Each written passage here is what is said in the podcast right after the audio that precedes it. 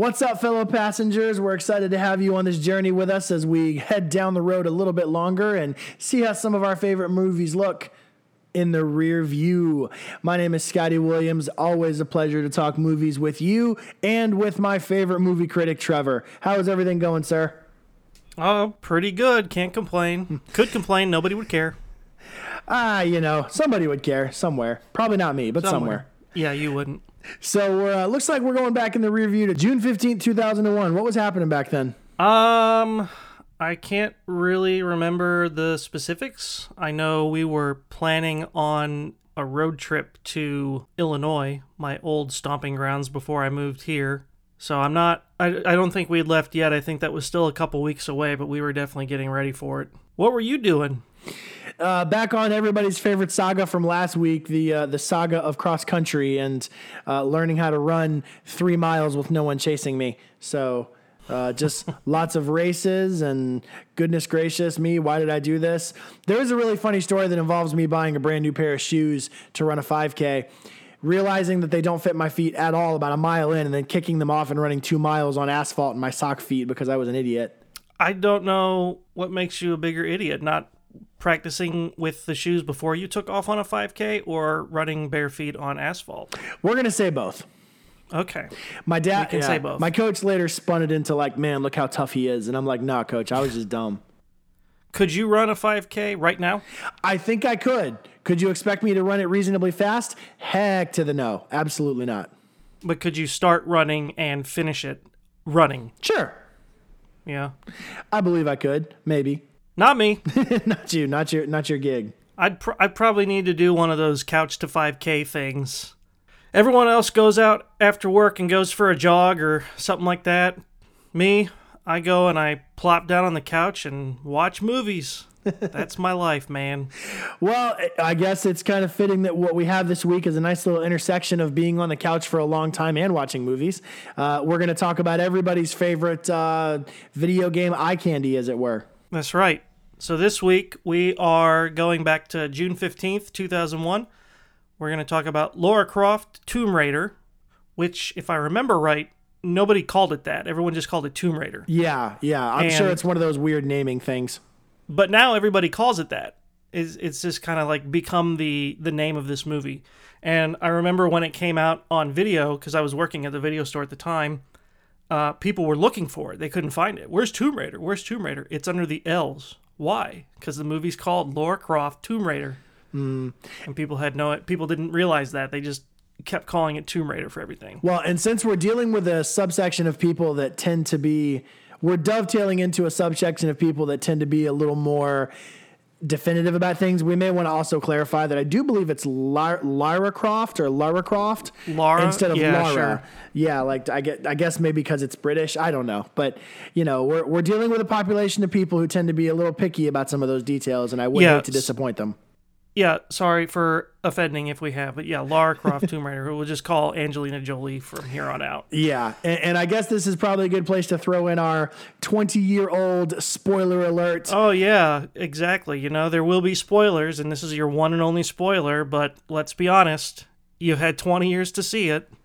Yeah, the, yours, we're going to be discussing some intricate plot details and. As you've already figured out, going through particular parts of the movie and really dissecting.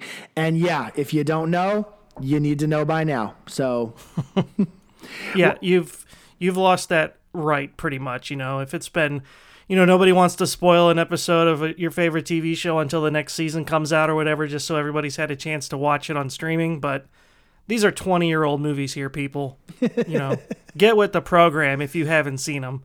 And sure, we're going to come across ones that we haven't even seen. So, you know, if we had it spoiled already, well, I mean, I had 20 years to see it. I can't be mad about it. well, and it, you know what's funny? I think with movies that are this old, the whole spoiler alert thing takes on a whole new meaning. Because, like, for example, yeah, it kind of ruins the sixth sense if you already know that Bruce Willis was dead the whole time. But I mean, it's not going to stop people from watching the movie who haven't seen it. Mm-hmm. So, so tell me about the tale of the tape on Lara Croft, Lara, right. Lara Croft Tomb Raider. Lara Croft Tomb Raider. Okay, so this opened on June 15th of 2001. It was directed by Simon West. It stars Angelina Jolie as the video character icon. Her father, her real life father, Jon Voight, in a small role as her father in the movie. Iain Glen, who everyone will remember from Game of Thrones as uh, Sir Jorah Mormont. Daniel Craig. I completely forgot he was in this, but a young Daniel Craig before he did uh, before he did James Bond and a whole bunch of other movies that everyone knows him for now. I shot you a heck of a text when I saw that. The very first scene I saw him in, I was like, "Oh my god, that's Daniel Craig." Yeah, yeah. Ironically, you've got the guy who would later play James Bond pretending to have an American accent. Yeah, true. So, and Noah Taylor in a small role, assisting Angelina Jolie with computers. I think. Um, if you don't remember the plot, it is about the orphaned heiress and intrepid archaeologist Lara Croft embarking on a dangerous quest to retrieve the two halves of an ancient artifact which controls time before it falls into the wrong hands, as an extremely rare planetary alignment is about to occur for the first time in 5,000 years. The fearless Tomb Raider will have to team up with rival adventurers and sworn enemies to collect the pieces while time is running out. But in the end, who can harness the archaic talisman's unlimited power? Power, power, power. Yeah, it sounds intense. How'd we do at the box office on this thing? well, let's see here. Opening weekend, I think in order to tick off as many people as possible, I'm just going to mispronounce her name differently every time. Uh, so, the very first opening weekend that Lara Croft Tomb Raider came out, it made $47 million.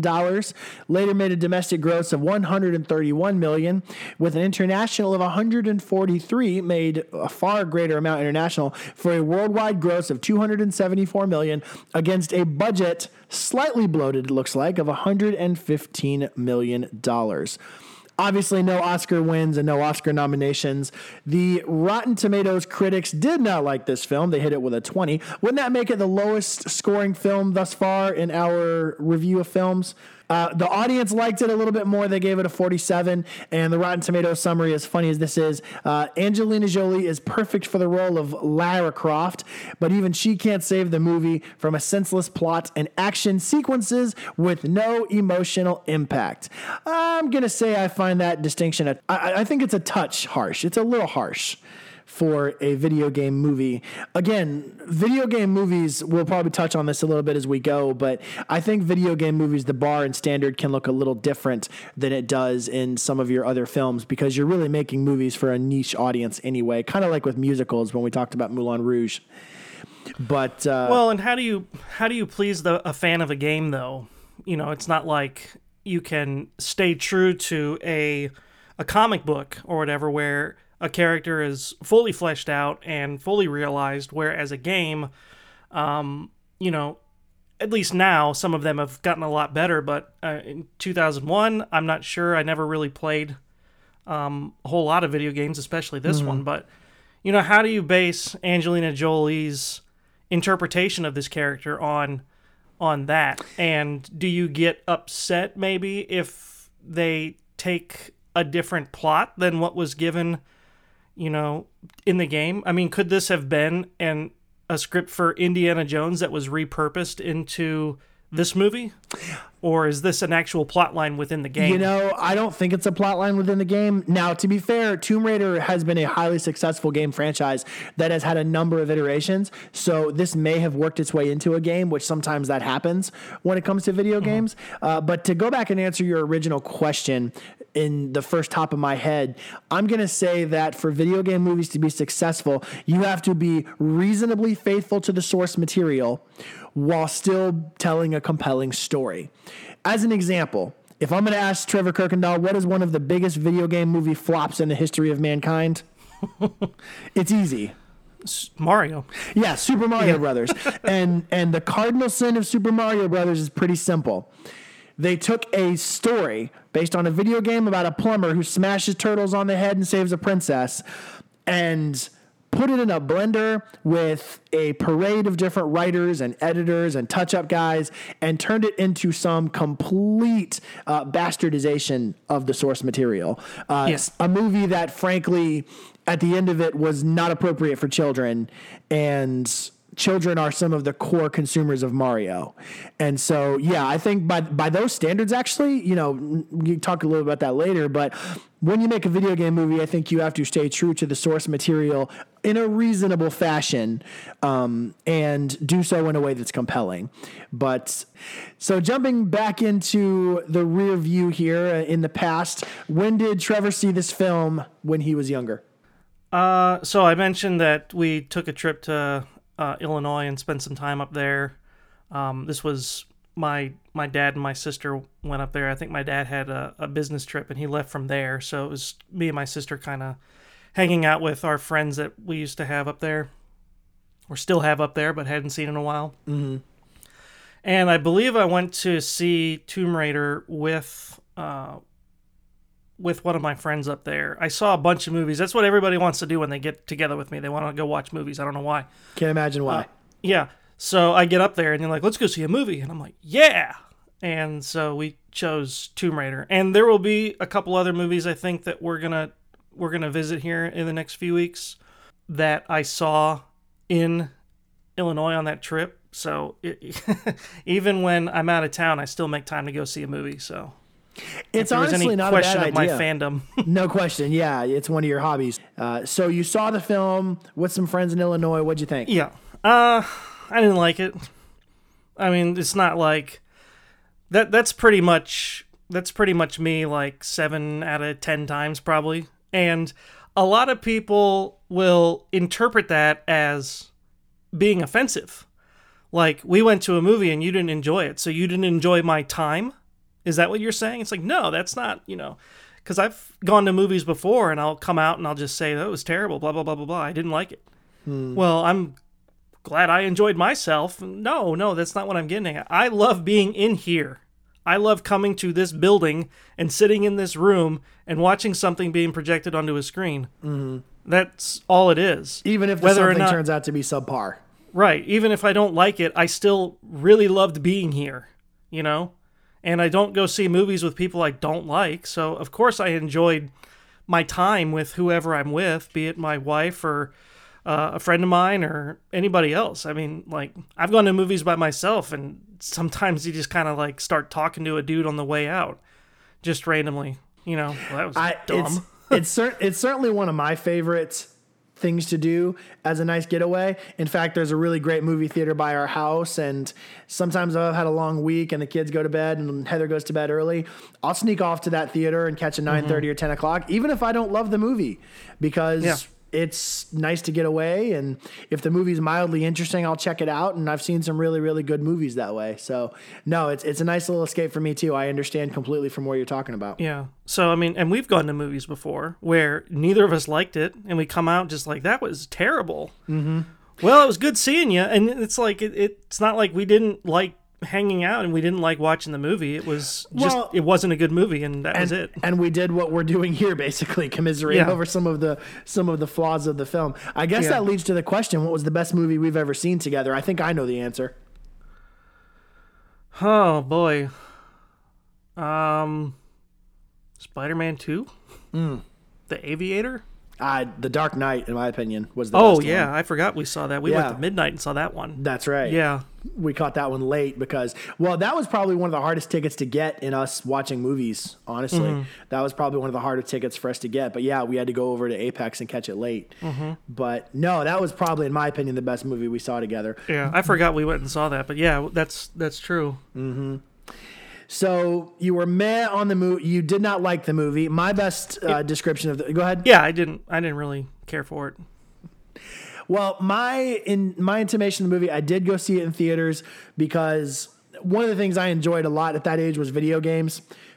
Had a PlayStation. Honestly, my favorite game ever on PlayStation was Final Fantasy VII, but I had played a little bit of Tomb Raider. In fact, when I first got the PlayStation, I had one of those demo discs, and I think there was a level from Tomb Raider that was on there as an extra, and I played it over and over and again. And I was like, okay, cool. Um, yeah, Tomb Raider, let's go check it out. And honestly, the parts of the film that were meant to appeal to teenage boys appealed to me, and the rest of it, not so much. I didn't honestly. I remember being bored at the movie. Yeah, I think when I can't remember if it was this one or if this was something else. We had gone up to Illinois a couple times and we always drove up there.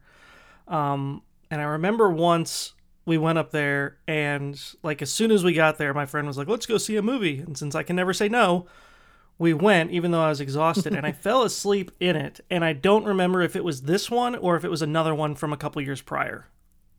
Cuz I could see it happening for either one. To be Cuz I think the other frank, one was I mean, to be perfectly frank, that's what happened in this film. I think, uh, as a kid, there there's not much to draw kids in once you get past the, you know. yeah. That's exactly how I'd like that to be portrayed portrayed too. Okay. but uh, no, I, I so I'm sure you and I had several things on this movie. I'll kind of open with uh, the first kind of question on this: Is Angelina Jolie the right person for this role? Um, at the time, I think she probably was. I can't really think of anybody else that was sort of that, uh, um, had that kind of level of intimidation to her because, you know, you watch her in this movie and she can kick ass with the best of them. Um, and she just has that look and that, that presence to her that I don't really think anybody else at that time had. And I can't really think of anybody. Um, do you, do you think there was somebody that could have played the role different or better in 2001? You know, it's kind of funny how my view on it evolved. I wrote that note down kind of at the beginning of the movie. I was like, man, is Angelina Jolie really the right one for this movie? And I think it's one of those where like maybe it's makeup, maybe it's some things about just Angelina's facial features, but in the face and and just kind of, you know, perfect match. I mean, especially some of the facial expressions she makes in the film and some of the way she looks, some of those over the shoulder looks, uh, very accurate. Yeah, she definitely looks like the graphic of the the character on the video game. So I don't know if I don't know if they made that game with her in mind or if they made the game and somebody in Hollywood was like, "Hey, that looks like that looks like Jon Voight's girl." Well, later on, she comes to be played in, in later iterations of the Tomb Raider franchise by, I believe, Alicia Vikander. Is that how you say her name? Something like that, yeah. Um no, I didn't I haven't seen that one, so I can't speak to her on that, but uh from the movies I've seen her in, I can't picture her in this role. And when I'm picturing this, I'm picturing this movie. So I can't imagine her in this story for this movie. But uh, no, I think ultimately she was a good fit for the role and did a good job in it. In a role that had a lot more to it than meets the eye when I went back and looked at it in the review. But uh, what were some things that jumped out to you when you watched it? A really, really, really flimsy story here. Uh, propped up on nothing but convenience. They kind of contradicted certain things here and there. I mean, so okay, she gets in and starts to do the um, starts to go after this artifact, which I guess she I guess we should point out how she gets her hands on it in the first place. Um, this particular villain in this movie is, I guess, um, Iain Glen. Mm-hmm. Um, so if I call him Sir Jorah, um, that's my that's my uh, homage to him as playing a great role in a great TV series for seven seasons. Um, You go right ahead. I have not seen Uh, yeah. six seconds of that series. yeah, well, he's he's great in it, just as everybody else is in that show. So, um, but uh, yeah, so Sir Jorah here is, I I guess, the villain, and he's sort of introduced when he's standing in front of like a diabolical council, right? Mm-hmm. And Oh, they have a name. they have a name. Is it the Exposition Council? Absolutely, they do. Yeah. so, what is the name? Uh, they're the Illuminati, sir. Oh, is it the? That's right. It is the Illuminati. I The, the forgot, yeah. nameless, faceless monolith that children in my world history class would reference for years, sometimes as a joke and sometimes as a dear God, I saw it on a YouTube video. It must be real. Um, yes, the Illuminati. Okay, well, he's standing in front of them, the Illuminati, the exposition council of the movie that's letting him know all about this that you need to find a key, and we only got one week because all the planets are going to align, and that's the only time we can do this heinous thing. They're looking for this key, and where is this key? It is, of all places, under Angelina Jolie's stairs Yep. right? And it just starts ticking, and she can hear it from the other side of her gigantic mansion. 83 rooms, I believe she actually says. Is that what she says? Wow. Yeah, well, because she, she it was a crack when the uh, the guy I think it's what's his name Noah the side character is living in that little trailer, and it's like Noah, there's 83 rooms in this house. Why can't you stay in here? Which ultimately he stays in that trailer so he doesn't have to get sucked into the action in that one scene. But we'll digress. So she gets this clock from under her stairs, and it's like the clock is hiding the key. The clock's hiding our MacGuffin, if you will, and she knows exactly how to get into it. Like she's never seen this before. She had no idea this little room was under her under her stairs, which she must have a lot of disposable income from raiding tunes because she just bashes her way into that without any regard to the architecture of her house. We're, we're coming into a theme here. I got to tell you, uh, my second note was callback from Trevor's episode on The Mummy Returns. Treasure hunting must pay a fortune. it sure does. I mean, where does she get all this money from? So Oh, I can tell you exactly. Sir, she's hyper rich, owns a palatial house, has lots of gadgets and guns, and is a hand to hand fighting expert. She's Batwoman. uh she could be.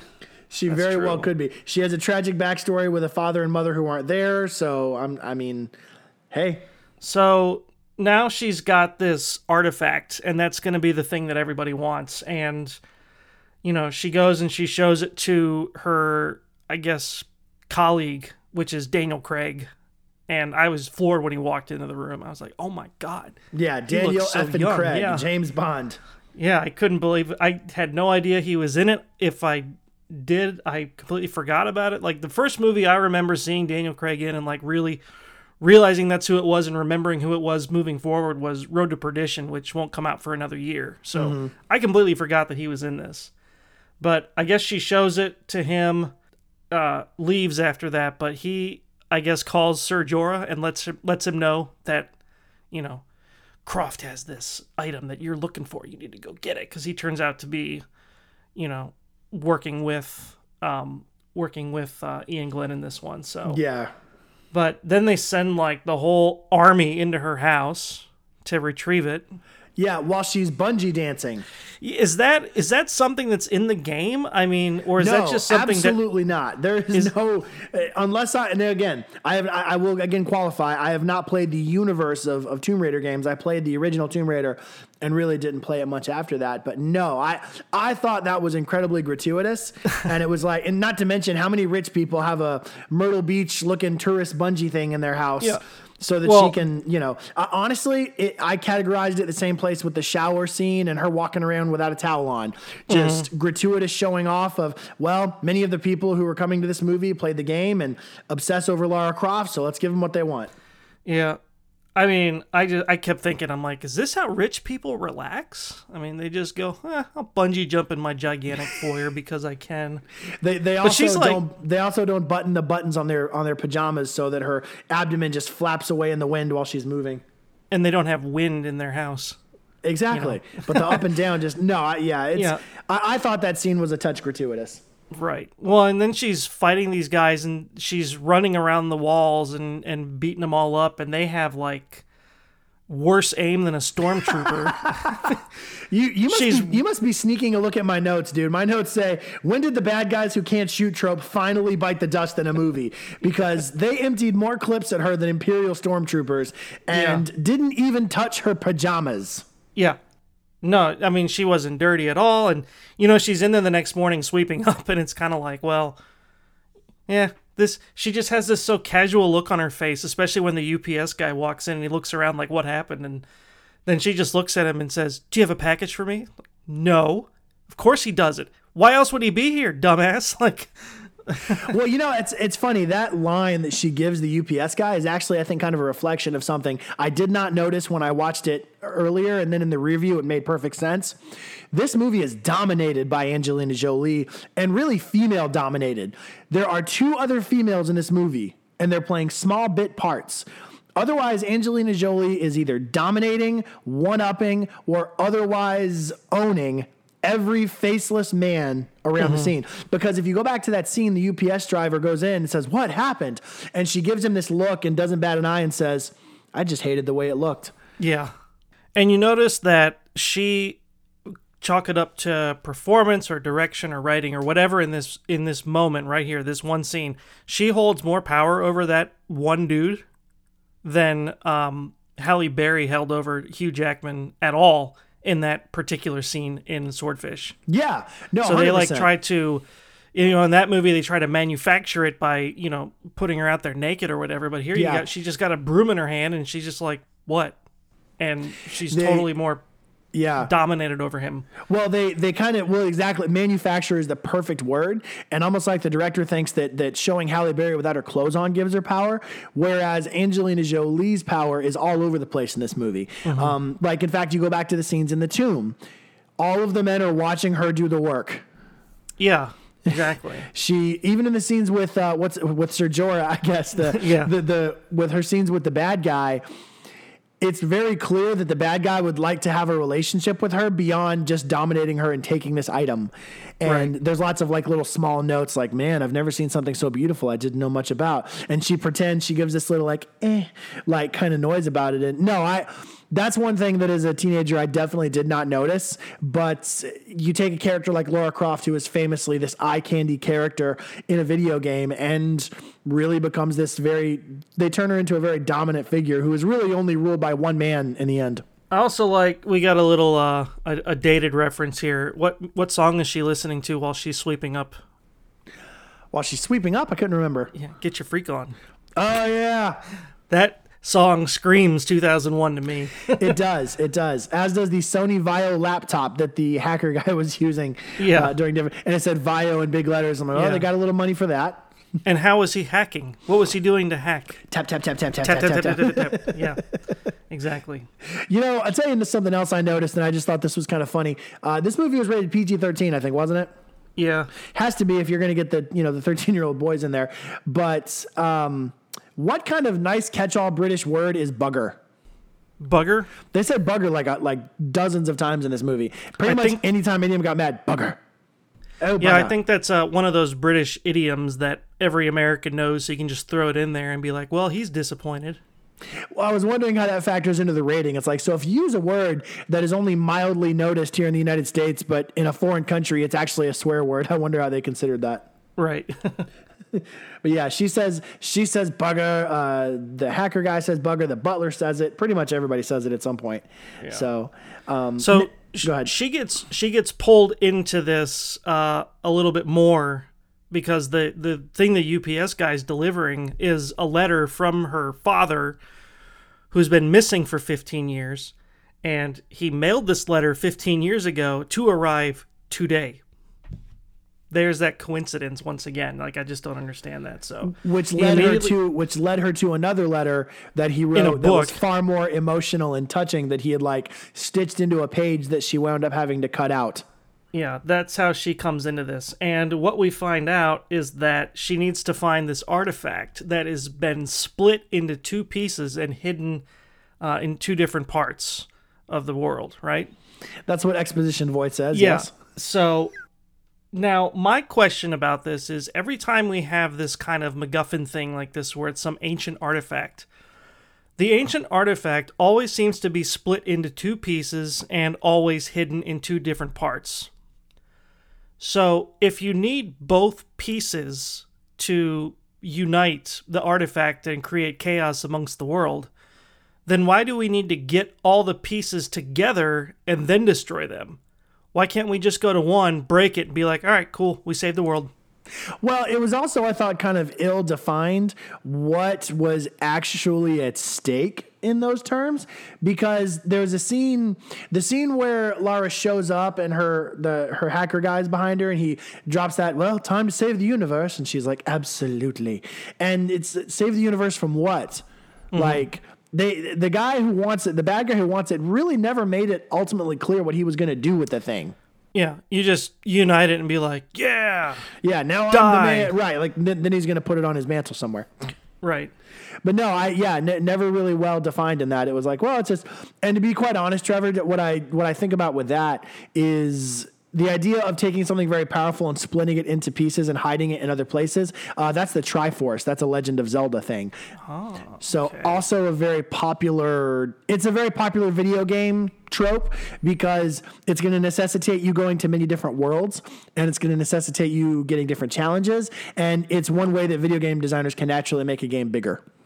But why do you need to break both sections or all three sections. It seems like breaking one would do it for you. Because if you need all three pieces in Zelda case or all two pieces here, then why not just break one? Destroy one, boom, done. Now you can't do anything with the other one. You find it no no use. Well, no, because then the I mean the the movie can't happen without it, dude. Yeah, I mean this is true. So, um, so that's that's one kind of uh, common thing that I see, especially in like these um, archaeology hunting movies or whatever, be it like a Indiana Jones or Da Vinci Code or, or anything like that. Um, but uh, there's another thing in here that I see a lot in movies, and it's the extreme length that the filmmakers go through to make a guy look like the movie's bad guy. And they do a lot of this with with uh, Ser Jorah here, and it's crazy to me because did you notice at his house before we left to go on this grand adventure that he's got like this gigantic party going on in the middle of the day and everyone's dressed up like they're in Egypt or something. And he's like eating fruit or whatever. And then we come out to where are they Cambodia, I guess and he's got like this whole entourage that's followed him with this giant tent and it's like he's sitting on a purple to, sofa not yeah. even looking he's not even looking at the thing they're trying to do he's looking yeah. away from it like almost right where angelina jolie's looking and i believe he was even like eating fruit while it was yeah, happening or, he's probably eating grapes or an apple or something like that and, yeah a very classic like you said very classic cinema bad guy pose yeah like so decadent he has so much money that all these people just follow him around so you must not like him even in 2001, we were making the 1% look bad and we didn't have a name for him yet. So. well, the movie does establish pretty quickly on that he's the bad guy. Remember, one of the first scenes in the movie is him talking to the to the exposition. I mean, the Illuminati Council about this thing they're going to do, and like you said, telling a very long, drawn out story that honestly bored the crap out of me and I didn't even catch the end of. That's probably why I got so bored in the movie when I was a teenager because that scene was they told the story in such a long drawn out fashion it was kind of hard to follow. Mm-hmm. But so I'll tell you one thing that I will say as a video game fan is I will give them credit for a decently faithful adaptation of Tomb Raider and, and Lara Croft's character in general. Uh, the biggest, most things I'll point out, not just, you know, Angelina Jolie herself, but there were lots of Lara grunts in this movie. Laura grunts. Grunts. So like okay. this is this is a video game thing. So in the in the video game in the original, uh, Laura does a lot of jumping and climbing and twisting and but and most times like especially when she like hangs on something and pulls herself up, there she she grunts and eh or makes a noise or something, and so or when she's fighting something she grunts. There is actually a fair amount of Laura grunting in Tomb Raider, and so her doing it a lot in the movie kind of made sense. So that's uh, really tying in a particular element of the game and bringing it into the movie. Yes, That's again, right. That goes back to faithful adaptations, and yeah. again, there's always a creative way to do it. I thought that was a pretty creative way to make it happen, although maybe a little obvious. But in fact, if I'm going to give a side credit for that, I remember when you watched the most recent video game adaptation to come out in theaters, Mortal Kombat. Mortal, yeah. There were there was a lot of people saying there's a lot of things in Mortal Kombat that you just cannot stick into a story in a reasonable fashion. And the the chief one was Scorpion's infamous line when he he hits the guy with the "Get over here" with the spear, mm-hmm. and they managed to stick it somewhere in the movie that was totally plausible, totally made sense, and actually fit the plot. So anyway, jumping back over to, to Tomb Raider, the basic, the opening scene where she fights the robot actually fits very well with the video game because the video game usually always starts with some big training level where you're doing something to learn the controls, but it's not, the stakes are not high at all. So in the training scene in the opening part of the movie, she does a lot of jumping, a lot of running, twisting, some shooting, and okay. it's, it's so, all you know, these are all things you probably didn't realize when you watched it. No, and in fact, I thought the beginning was really dumb. I was like, well, why is she fighting robots in her own house? Stupid. But that makes a lot of sense. I mean, that is the first level in a lot of these games is where you got to try to figure out the controls and it teaches you how to do things and that's actually I I take back my criticism on that, which I didn't say on here, but that's very good observation. I like that. Yeah, it's it's very classic video game, uh, and another good way that the movie does a good job staying faithful to the source material. Now, I think where this movie probably falls a little short is usually the plot of Tomb Raider is she's going into a tomb, finding something valuable, and killing whatever monsters get in her way. They did find a way to inflate that a little too much, in my general opinion. For example, one of my notes was Is it really necessary to turn this into an end of the world style plot?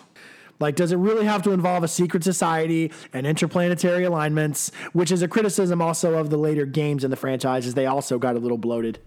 Well, that's the ultimate high stakes. It's like, what's, you know, it kind of reminds me of Michael Scott going into his uh, improvisation. I always have a gun because you can't top it. You can't top it.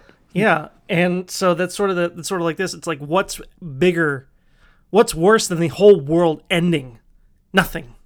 you know, the world ends, we're all gone. There's no more life anywhere. So that's the ultimate stakes. That's why it's always like this. And sometimes if you have a, a, a plot that I guess works in that, then sure, it makes sense. But I gotta say, probably 99% of the time, if your plot revolves around the end of the world, uh, it is probably not going to hold up. Well, and I think actually it was a little too big for the quest at hand because if you're going to compare this to a movie, again, I think it's kind of fun in these situations to talk about an analog movie. A movie that would come along much later along a similar theme of getting something very valuable with a lot of history tied in, uh, National Treasure. Oh, yeah. does a better job of telling a story like that, and the stakes aren't nearly as big. There's no end of the world. It's just one dude trying to get rich, and you know, stay true to his faithful love of history or whatever else. But uh, National Treasure probably does a better job of that aspect of the story. So, like, if you had taken Laura Croft and and again, same faithfulness to the source material, but then you throw in, then you throw in even, hey, Laura Croft's just trying to get rich then I think it's a lot different. Uh, or if she's trying to resurrect her dead father, which they make clear later in the movie, just make it about that. She's trying to resurrect her dead father, and for some reason, maybe the Illuminati doesn't want him back. Right. Yeah. There's a, a whole list of things that you could do, and those are those are very good ideas too. I would uh, much rather watch that than because I mean, okay, she doesn't succeed. Now what happens? The world ends. So how's our movie end? It just goes black. so when the Everyone loves When- a happy ending, sir. Yeah, Remember what when- John Travolta said. That's true. I mean, whenever whenever somebody tells me the world's at stake, I instantly know that this movie how it's going to end. Because they're not just going to go, "Oh no, the world's coming to a You know, they're not just going to stop mid-sentence. I mean, uh it's, you know, have a little bit more creativity in what you're doing and and actually give us something that is worth rooting for. I can't root for anybody that's trying to save the world because I know they're going to succeed. No matter how much is thrown at them, they're going to they're going to have the ability to get past it all. I mean, she jumps off a waterfall for crying out loud. You know, and was I concerned at all about her? And sure enough, she swims out okay, and suddenly she can speak Cambodian. So Uh, she's she's practically Superwoman in this movie. Yeah. W- once again, showing up, dominating everything, and leaving, and doing it in a way that, like I said, I was actually kind of okay with. I wasn't upset about it. It was a well portrayed performance. So I noted something here too is that after she does the waterfall jump and she comes out and all these people are around her, I, I noted that they gave her like these magic healing elixirs almost, and she would drink them, and uh, you know, all of a sudden she's better. But now what we're talking about right now, I almost got to wonder if that's another uh, another throwback to the game as well Yes, definitely because is. you just you you your health meter goes down but then you go around and find food or find medicine or whatever it is in the games Mm-hmm. and your health goes back up so Right. Depending on your video game, it can be pizza or cheeseburgers or red cross boxes with whatever in them. right so that to me i guess is uh that that just talking about this right now that adds a different dimension. I don't know if it saves the movie or not but it um it, it still works all right but Well, it, it's context because what kind of movie are you watching? You're watching mm. a video game adaptation, and there's things from a video game adaptation that are perfect, that are necessary, and some that aren't. And and like I said, I think the ultimate problem with this movie is is the plot probably got a little overcomplicated for what it turned out to be. You don't Yeah. need to do that with a video game movie. Lara Croft could have spent the entire movie raiding tombs for various reasons, tie them all together somehow. It's an entertaining movie. Well, but she doesn't. Does she ever raid a tomb in this movie? Because a tomb to me would be where somebody's buried, right? Mm-hmm. And so they go into that one spot in Cambodia, but it doesn't seem like a burial site. But is that a tomb? Is that what you would call that? Because yeah. I would just call it like a, just like a building with with stuff that can kill you. Right. Yeah. No, there were. It, it, didn't have that like small little opening you squeeze into, or some of those other ideas from going into a tomb. So yeah, no, definitely, probably both of them. There were two rate tombs rated in the film. One of them took a long time to get into, for the record. But was it was that the last one at this movie's climax that's in where were they? Like antarctica or something like that or somewhere um, very cold very cold. yes. Because they go down into this cave. That's what it was. It was like a cave. Uh-huh. They go down into a cave and everyone's all bundled up. As soon as they get down there angelina jolie sheds the coat so i guess it's there's a 100 degree difference between outside and inside but mm-hmm. that's whatever. Um and they they get down there and they happen upon a set from most extreme challenge and she has to like get inside of it or something. Yeah the floor is um, lava yeah. yeah but that's not um that's not a tomb either i don't think.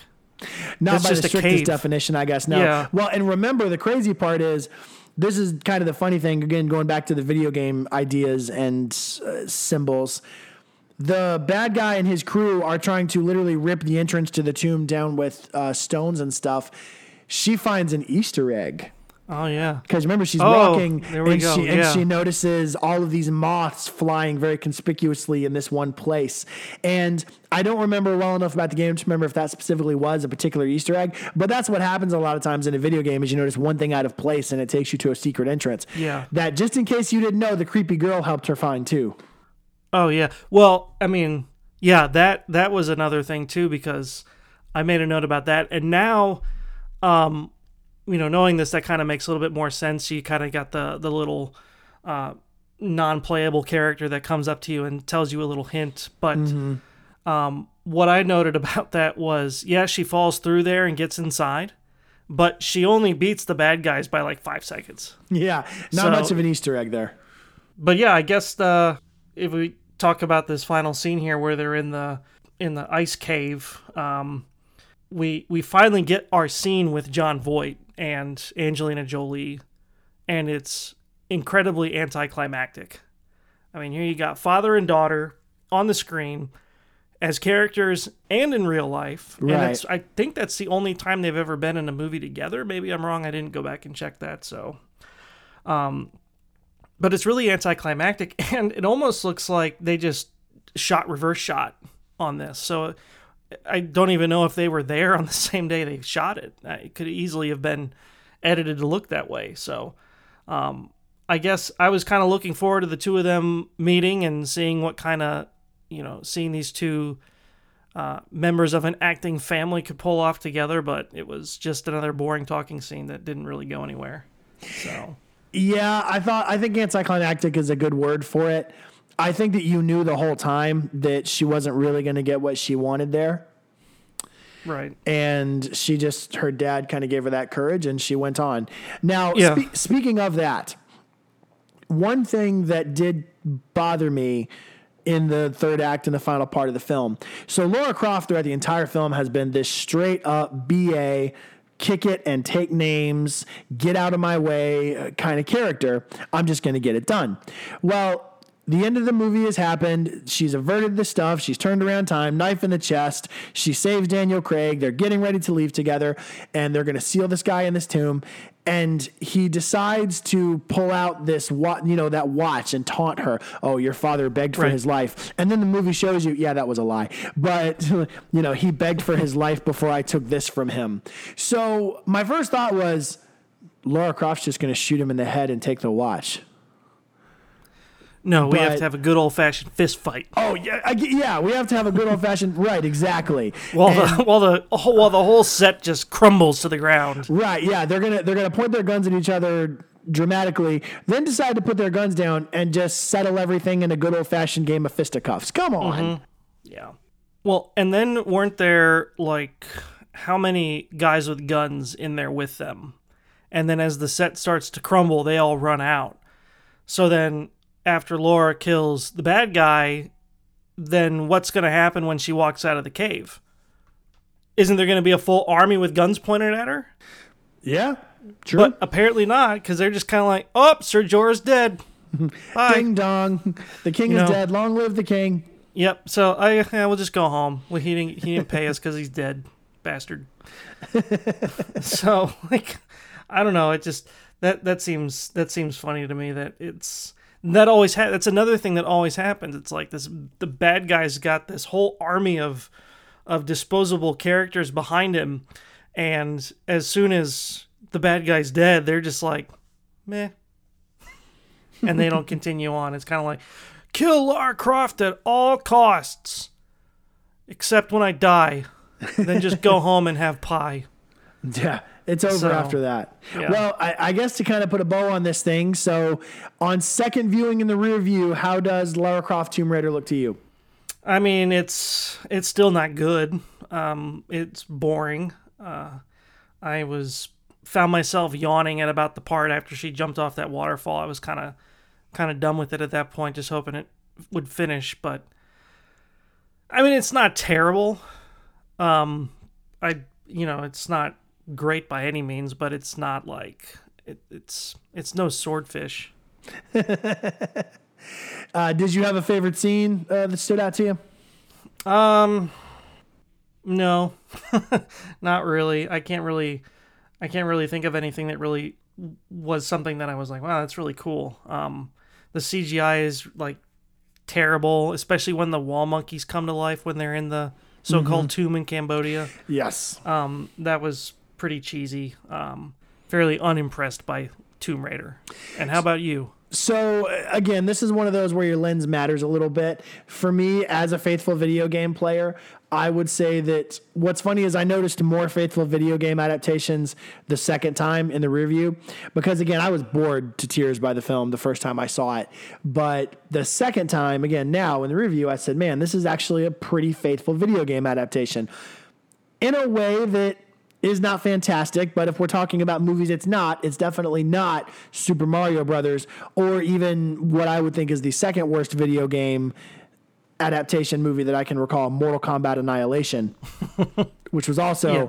not very good at all. But you know, in a way that can kind of line up Tomb Raider with the very first Mortal Kombat, a movie that was faithfully in some places recreated the game as as well as could be done and didn't take too many licenses with the story and tried to put a moderately compelling story together.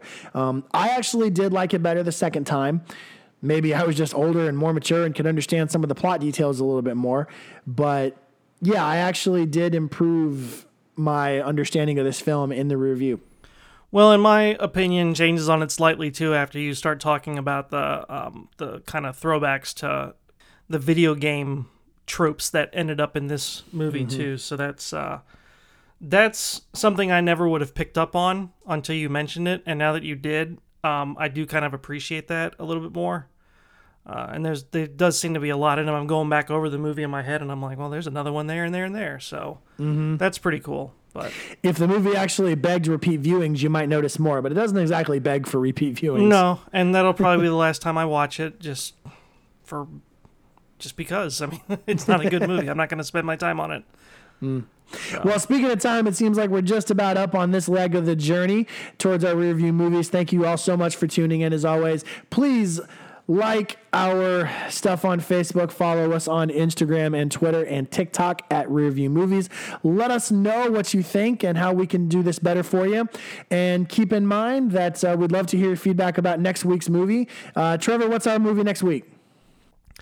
Next week is the very beginning of one of the most massive movie franchises in history. So we're going to take a look at speeding fast cars in The Fast and the Furious. Oh man, can't wait for that. So make sure to hop in your car and make sure it gets enough mileage to the gallon and other car terms that I don't know. I'm not even going to try to. Make sure you gonna- have your NOS on board. Not even not even going to pretend that I'm a gearhead for that. So uh, can't say enough how awesome it is to have people listen to the podcast. Please continue to give us great feedback. We just want to put on a good show for you and uh, enjoy the rest of your journey, guys.